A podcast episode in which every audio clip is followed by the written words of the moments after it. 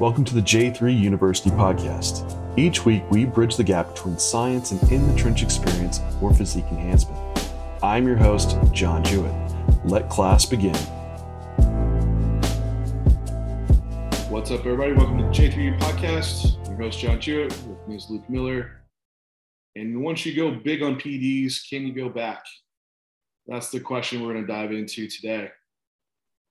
I wanted more.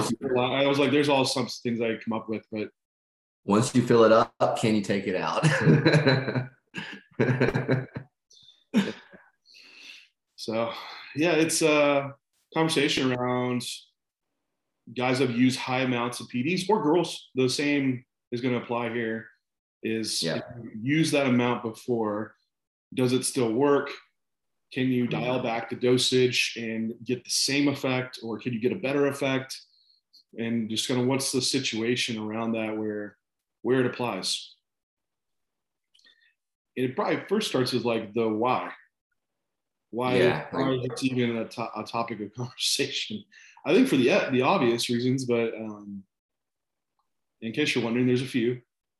Mm, yeah, I think um, I think habits of coaches over time is kind of where some of it comes from. So like they've nailed it with X client who use X amount. And so this starts to guide their decision making across their clientele across the board, no matter the experience level or the level of tissue. Um, and so this is kind of where I think one of the directions that you get a lot of this comes from um, is you have one good experience as a more anecdotal based coach, and that kind of start to purvey itself across coaching culture within their little sector. I didn't even think about that that piece of it, how that even becomes a thing. Uh, yeah. Usually that is the the playbook of that coach, right? Um, yeah. I'll say like that was what how I was exposed. Yeah. Like, I was coming up, it was all right. This is my coach, and this is what you do to get your pro card. It's like, wow, this is more than I've ever taken. I got more results than I've ever had. Go figure, right? But then also, that's like you only know what you've been shown. So when you coach people, then it's like, well, this works really, really well, like I know from myself. Then you give it out to all your other clients. Yep. Lots of issues around that because then you don't really understand the rationale. Probably the coach that gave it to you didn't either. Just like hey, just throw the kitchen sink at it. It's like hopefully something works and, and sticks there on the wall. But um, considerations in mind. So if you have yeah. a client that comes to you and they're on really high amounts of gear and you're like, this is year one or two for this individual, they're in their 20s maybe. You're like, well, what does this yep. when you're in your 30s? Okay, this is this is something that we need to adjust because we can't do this for the next 10 years in bodybuilding then, then at the same side, that coach is not only about health, but also, hey, if you're not doing all the other variables correctly, do they still need this high amount of, of gear in place? And potentially that amount of gear is masking the poor variable c- control of the other things, right? So you're not nailing nutrition and training, and you're using all this gear. It's like, uh, we just get the basics in place and pull back on gear. Yeah, I think this is this dialogue is where I see a lot of this happen, and like where you can actually pull out more from less, which we'll dive into a little bit deeper as we get into the conversation. Is like there, there's almost like a when we talk about what model gets used, low, medium, high risk. Obviously, we need to look at all the need that's associated with each one, but in the context of the situations in which they're used. But there's also like a I'm not finding the right words for it, but like a level of execution that needs to be present in order to warrant the deployment of compounds to this level. And it's like if you're not making the most of recovery capacity, recovery metrics, training, and the details of training, nutrition, and the consistency of nutrition, it's like, man, you're not even warranting the the ability to be able to use this at its fullest capacity, you know? Yeah, I mean, this is and I guess that goes to, to my to the other why, because you're going to be able to gain so much more runway, getting more um, out of less. And I know that's seems counterintuitive. More from less is not a thing. More does more, right? Um, but, but like you know, I explained to someone, and Like if, if you had someone that came in, you were you were a doctor, your patient comes in, right? They have high blood pressure, they're overweight, they eat fast food every single day and not the salad at, at Chick-fil-A. And you know, they're they they smoke and they don't exercise. You're like, all right, listen, you got to do all these things and change your lifestyle, and you won't need this blood pressure medication. They're like, I'm not doing any of that. Give me the blood pressure medication. They need the maximum dosage to get an effect, right? Yeah, um, yeah. That same person, five years later, they're like, oh, I gotta change this stuff. Um, they now like they change the diet, they quit smoking, they start exercising. Lo and behold, they can like cut their blood pressure medication in half and get the same effect out of it. PEDs can work the exact same way when you think about it. If you have someone that's young, that they don't sleep how they should with routine, they're, they work multiple jobs and their like training isn't on par. Nutrition, they're like miss, missing meals, and sometimes they just have to double up and eat the fast food meal. And they're having to mask all that with a high amount of PDs to get the effect. Once you dial that in, absolutely you could pull back the dosage and Yeah. get the same, um, if not more, uh, effect out of it. Just like our guy that needs his blood pressure medication. Yeah, absolutely. I think I think this is like because we, we always seem to relay back the situation to blood pressure medication, whether it's training volume or PD dosing. but I think it's I think it's a more common situation than people realize, right? Because I think there's a psychology component to this too. We coach a lot of people who are very type A and very like, I'm going to do whatever it takes, not understanding that doing whatever it takes potentially entails taking that progression time over time alongside learning as a client how to nail all these other variables well because there's certainly a learning process in executing at a very high level when it comes to consistency in nutrition consistency in training learning what you need to learn in order to execute at a high level within the, on the training floor. Um, and i think that if we more so look at the approach of i'm going to do whatever it takes leading into learning as much as you can as a client in order to execute at that high level we'll start to run away from the dialogue of doing whatever it takes leading to this high PED usage, more so creating better athletes that are better athletes over time. Yeah, a lot of times when I hear the "I'll do whatever it takes" coach, it's it's a great it's a great mentality. Um, I, I'd be the same way. Like you want me to train to death, I would I could would do it, right? You want to take all Yeah, the yeah. I'll do it, whatever it takes, right, coach? But at the same time, not like all that all that it takes does not mean better. And a lot of those individuals see like like overtraining issues are present. Um, they won't take rest days to pull back. They're they're ones that will do even extra cardio sometimes or cardio harder than you intend them to do. Um, or there's individuals that maybe they're even taking more than what you want them to and driving more systemic stress. So it's not always harder and more is better. And Yep. so there is a, a balance to strike with with those individuals, but the mentality is great of like, hey, I'm a, I'm a workhorse. You won't hear me complain. Um, there's like even problems ar- around that and a balance to find with with those type of clients too. yeah, for sure. Absolutely.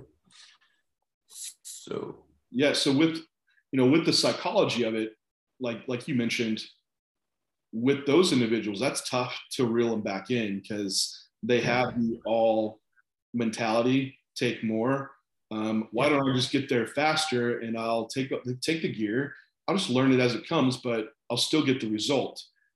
And yeah fair fair play. Like uh, you will. Um, it's just short-sighted i think it's an immature output uh, outlook on on your competitive career because it's still only looking at like hey your next show 16 weeks. I just need this pro card. I'm all in. Give me all the drugs. Um but it's like oh you got a pro card. Then you like you jumped out of your pond into the ocean. You're like oh man what do i do now? It's like Yeah. well you did everything already. It's like oh okay. Uh now it's just more. Uh i should have like keep doing it. piece this out a little bit more. So I think maybe it's even this culturally now. Our society is so fast paced and you want it tomorrow. And it, it used to be like there's a more of a reality around pro cards or pro wins, all this. was like a year's endeavor, right? Not year endeavor. Yeah. And so the idea is like, oh yeah, two years I'll be like at the Olympia. When really it's like, man, six plus years maybe for a pro card. It's just not like that though, because pro cards are more e- easily obtained. Um, yeah. So I think some of that may, maybe has driven that, and the patience part is not there. Um, patience to, for one, to achieve high high success, but also to pace out the, those like yeah. implementation of something that can put you at high risk and cut you short if you think about how long you're going to be doing this for. Yeah, and I think uh, potentially with the popularity of the sport ever rising and probably at its peak that it's ever been, um, you are catching more individuals who are genetically capable of the quick rise, whether the compound usage is high or not.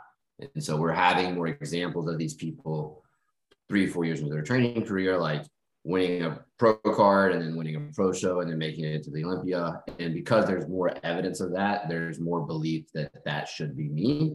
Um, not necessarily realizing that there is going to be a discrepancy in genetic capacity between athletes and then the expectation is like you get three years of your training career and you're not doing the same things as that individual and then it's just go from there. So um, i think one of the big things kind of as we start to dive in is like what do we do? Like how do one of the big things to discuss within this is like how do we take a step back with an athlete and and start to map this out where we can still maximize progress potentially discuss where compound usage at a higher level could be needed more than others um, because I do see the association. I know you see this as well. Like 18 weeks out, contest prep is here, take all the drugs and make it happen. And it's a little bit backwards when you think about what's actually needed to move a physique up the next level and then what's actually needed to successfully complete a contest prep.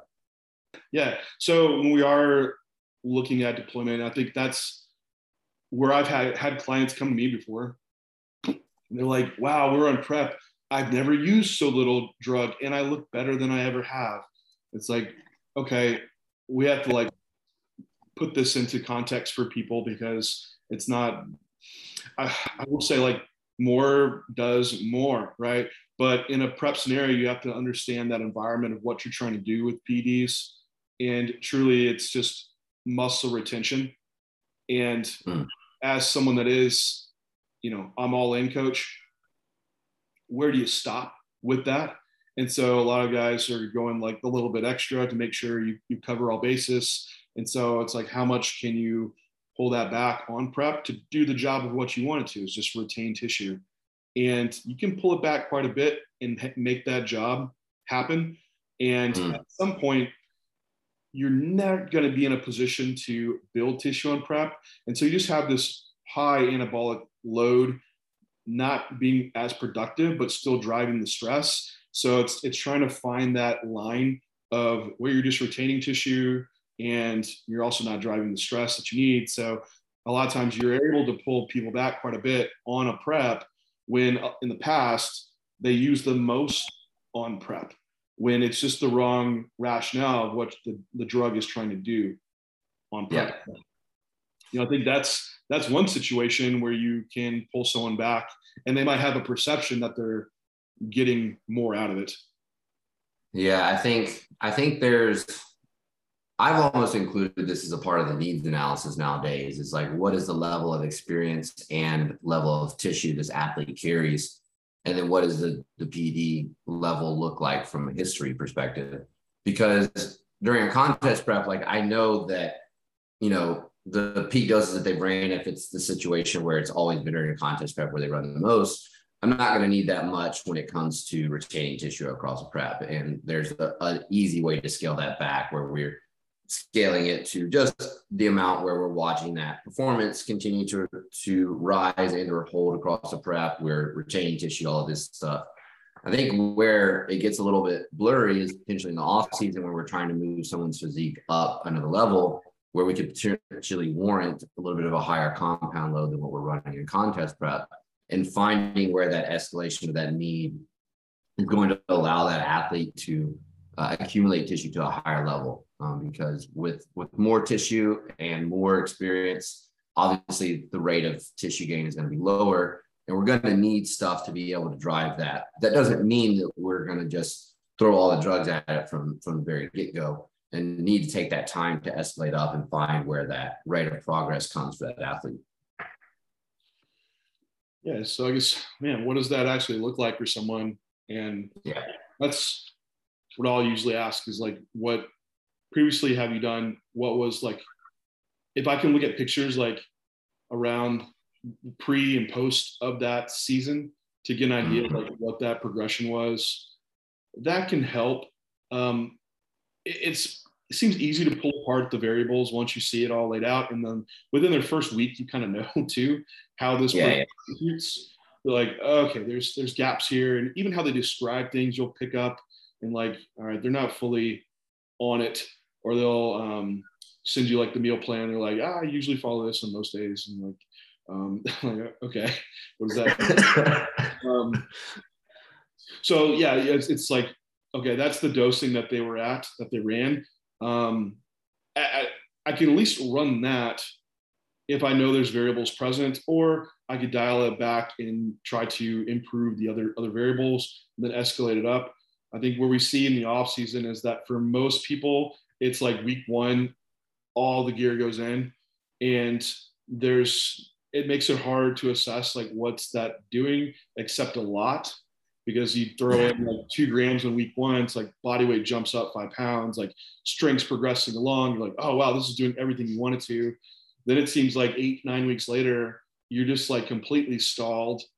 And like what do you do now? It's like well gear's already at the ceiling. Like yeah i know uh, how do we more progress and then it's also, oh, damn, lab markers starting to look crappy at like 10, 12 weeks. It's like, oh, we need to pull back because of that. So it's just cycle planning. So that doesn't give you a great assessment and it runs you into a wall. So it's like off season, like you know what the previous year was.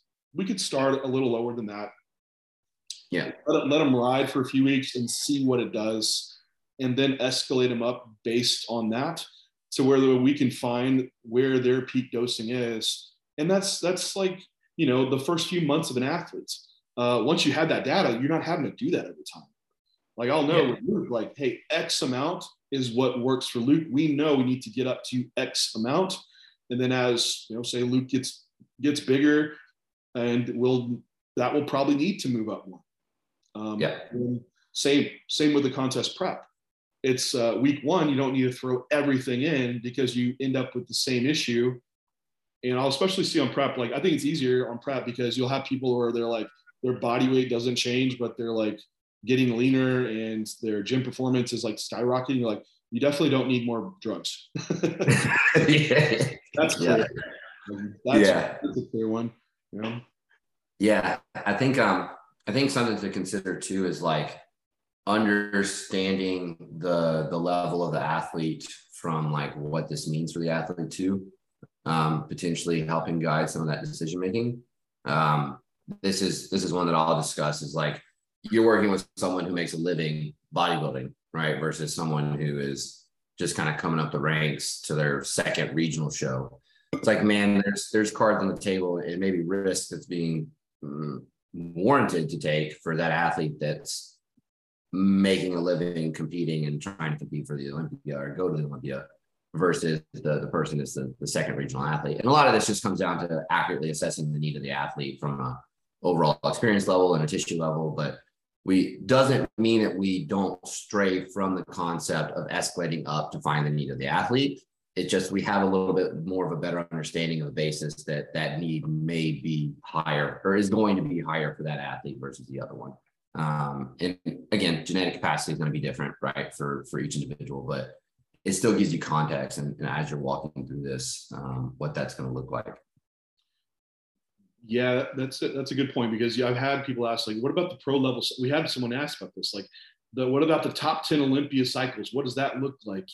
And some might be on par with what you think it would be but others would really surprise you because those are like the genetic elite individuals they respond like crazy, but also they like rise to the top and they add that size on quick. Like a lot of those guys were top pros within three to five years of doing this.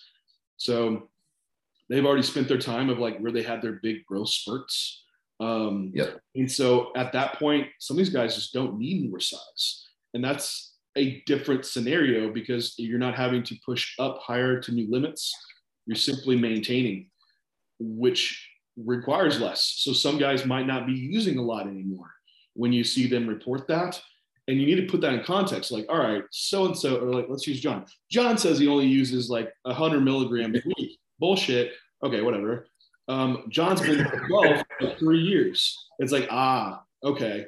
You've been the same relatively, maintaining that size. But what'd you do when you grew a lot? Like that's kind of the question you need you might need to frame with those people, but also have in context like what we just discussed. You know, what were they masking poor variable implementation with that gear usage? But just because someone is a pro, it doesn't mean that they are advanced in all areas either. Because we get pros that we coach that they still have a lot to pull out from the variables. And that's our job to make sure we can find something like that to bring up. And don't be wrong, there's all the individuals that they nail it on every front. Um, but even at, even for myself, like I still find areas to to improve on. I've been doing this for a while and at a high level. So there's always something to improve on. Um, I think it is to say though, there is the individual, right, that implemented high gear earlier that comes to you that still nails everything. Yeah. There definitely is. There is. And this is a hard client to work with because everything that they've had set up from like a life perspective is leading toward that end goal. And you've said this more than once on this podcast, more does more, right? Um, and it's so like it's it's a hard psychology to discuss with like, hey, like we need to look at this for the end goal over the long term. Um, and where does that lead us over time? Um, and potentially showing where the setup that they have right now is lead has shortcomings from a perspective of mm, like the concept you mentioned about being 10 12 weeks in and seeing lab markers already in the phase it's like man if we take that phase and we make it 20 21 22 23 weeks it's like tissue only accumulates so fast we're able to be in a surplus and grow and, and drive the variables towards tissue accumulation for 20 to 24 weeks versus 10 to 12 from a health market perspective, it's like that's a better athlete at the end of the year. Yeah, it's uh I'll say like with that individual, like if they played all the cards, like man, they train really hard uh, with with appropriate like execution. They nail their diet. Like everything's been a part. They use that amount of gear. They've already pulled a lot of the progress out. It it almost does just take more to keep them moving up if that was the need and at, at that point, if you're not at the high level, you're like, hey, this is going to go really slow at this point. It's like, oh man, I'm still don't have a pro card. Like, uh, should you keep going for it because you're really running a high risk model here? Can't do this for like 10 plus years. So right. the decisions have to be made now. If you're like, hey, I'm I'm going to Olympia every year, it's like, all right, well, this is what it is. Like, you know you're at the top of the game and you're taking high risk like that's just kind of par for the course um, for some people now like like you're saying absolutely we can try to improve and lower some of that risk by just what has been preached in the past like the area under the curve of gear use could be the same rather than three grams over 10 weeks this is 1500 mgs over you know 20 weeks um, slowly escalating up, um, or you know something up. Just to give the example of it, um, a lot of times we won't see like prophylactic drugs in place. Also, yeah. Drug selection might not have the best rationale. Or using like nandrolone and tren off season or something. Um, watch other podcasts and you don't know why that's a problem. and Anadrol and. There's that person sitting there that's like, fuck, that's me. yeah, and so it's like, oh, okay, this this makes a really really high risk model when we could get the same type of progress with manipulating. Like total gear might dose might be uh, the same, uh, but the the risk could be a little bit less. So there's yeah. still areas to pull out for that individual, but realizing like, hey, tissue accrual for that person, it's going to come really slow. So it's time to have like conversations of where they're at competitively and career wise and what's the duration uh, that you want to keep doing this for so yeah absolutely and i think that that's an important conversation to have and understanding that even though we're we're sitting here with this client pulling out these things like prophylactics spreading out the area under the curve that may still uh, allow us to do this better it's still a higher risk model right? And and and there is an end of the runway to that. Yeah and the same applies uh i mentioned earlier for females as well. Uh, yeah. Yeah. And this the general discussion of like you know, running a high risk model with a female and what that looks like is still going to be fairly similar. It's still, you know, area under the curve, total androgen exposure, um, dosage relative to time, and figuring out where that need for the athlete arises. The, the complicated one is the situation on the female side with the athlete who wants to be an Olympian but still wants to have kids on the back end of it. And it's like, we've we've had a whole podcast on this where it's like disassociating that these two are opposing goals um, and and being real and objective with the conversation of expectations that you should have with a female athlete around that. Yeah, it's tough. I think with male or female, it's just the goal is more immediate, and the other is very long distance away. And so you're like, kind of put the blinders on and just get hyper focused on your goal that's right in front of you. Like, you know what? I'm just gonna hit this, and you just don't think about it. You're like, it, it'll it'll be fine. Like it'll work out, and you don't put as much thought into it. And until you're in the reality of it, when you hit your goal, then you're like, wow, I wish I really had kids, or dang, I wish I didn't have like all this cardiovascular disease. uh, and so you just have you have to try to be mature about it and realistic and, and think of what do you need to do now yeah. Um, it's, it's hard, right? Because, oh gosh, when I was 25, it would be a lot different than what I would tell you than when I was 35, as far as like maybe having kids, you know, for individuals. Yeah. And I think that's one piece of it. Like you almost have to protect your, your athletes a little bit because a lot of them aren't even mature enough to have those conversations with themselves. Like there was someone just on the J3U forum asking about like a 21 year old female using PDs for the first time. It's like, man, most, at least me at 21 and most other 21 year olds has minimal responsibility with their own bodies to make those decisions. Like you need to really inform this individual of what's going on and they don't, they're going to feel invincible and do it anyway, potentially. so yeah, educate them the best you can and, and have that client buy-in to where you can give them a few years doing this. Make sure they even want to do it. I see a, a female that just fades out out a year because she's got bored with it. Um, so, yeah, it's uh, on on your on your end as a coach to make sure you can also advocate for your clients' health long term, fertility long term, because they might not even be in a position to care about it, but later on they, they would thank you for it. Yeah, absolutely. Um, I think that that's kind of like a good a, a, good overview of like the potential situations which you see it. And I think just laying it out for the client too, like what does this look like over the, the long term for the goal set and potentially how that could change the overall like long term career setup, I think is is fairly valuable. And from a client buy-in perspective, this is where the timelines I use become very valuable because what, what I can do is create two and set up what the ideal would be and then probably what it looks like doing it the old way they did it and show how we get more time improving with the ideal versus the old. Um, and then that allows me to create the visual for the athlete that allows them to buy in a little bit more as well. No, that's that's a nice a nice piece to it. It's just laying out the the, the logical thought process, right? You, it's almost yeah. it's nearly factual and once you show this, like, how do you, how can you even argue with it?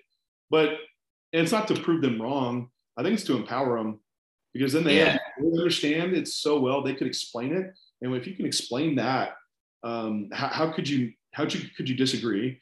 But also you, you have more buy-in as a client because you understand the process and you have that autonomy built in.